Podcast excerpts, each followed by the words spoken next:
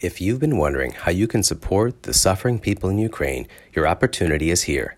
Saturday, April 30th in Shadyside from 11 a.m. to 9:30 p.m.